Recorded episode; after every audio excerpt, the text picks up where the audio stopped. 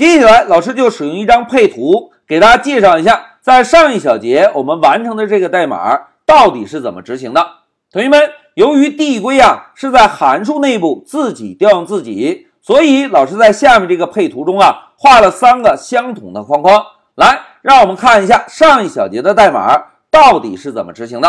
同学们看，Python 的程序在执行时是不是从上向下顺序执行？而我们真正第一句要执行的代码，是不是就是调用 subNumber 这个函数，并且传递了一个数字三作为参数，对吧？哎，大家看，把数字三传递到函数内部，那函数是怎么执行的呢？大家看，第一句先把数字三在控制台做个输出，第二句判断一下 number 是否等于一，如果不等于一，是不是执行下方的代码？哎，大家看，关键时刻来了。执行下方的代码，是不是同样在调用 subNumber 这个函数，对吧？并且把 number 这个参数怎么样？哎，做了一个减一的操作，三减一等于二。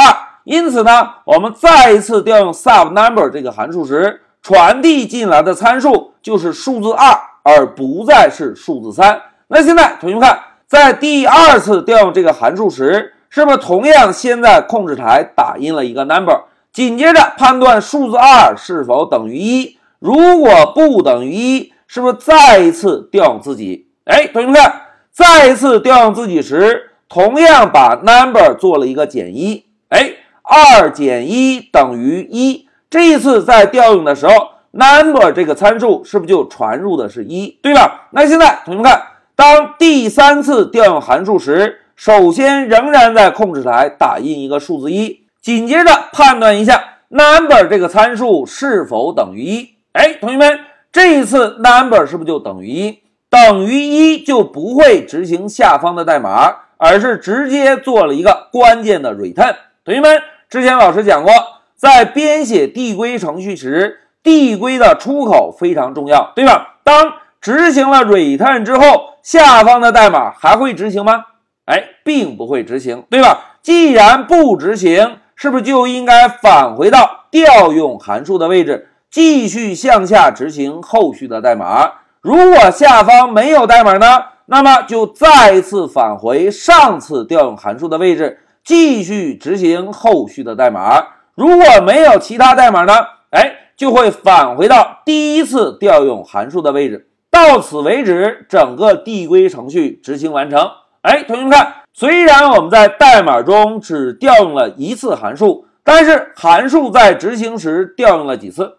哎，函数在执行时调用了三次，对吧？而且这个调用次数是会随着我们参数 number 的数值增加而增加的。number 数值越大，是不是调用的次数越多？但是同学们注意啊，在编写递归程序时。递归的出口非常非常重要，因为只有到达出口之后，函数的调用才能够一层一层的返回，一直返回到最初调用的位置。所以之前一个小节，老师反复强调过，在编写递归程序时，一定要针对参数进行判断，否则程序会怎么样？哎，否则程序会出现死循环。讲到这里，老师啊，就用一张配图的方式，把我们上一小节演练的代码具体的执行顺序给大家描述了一下。现在，老师先暂停一下视频。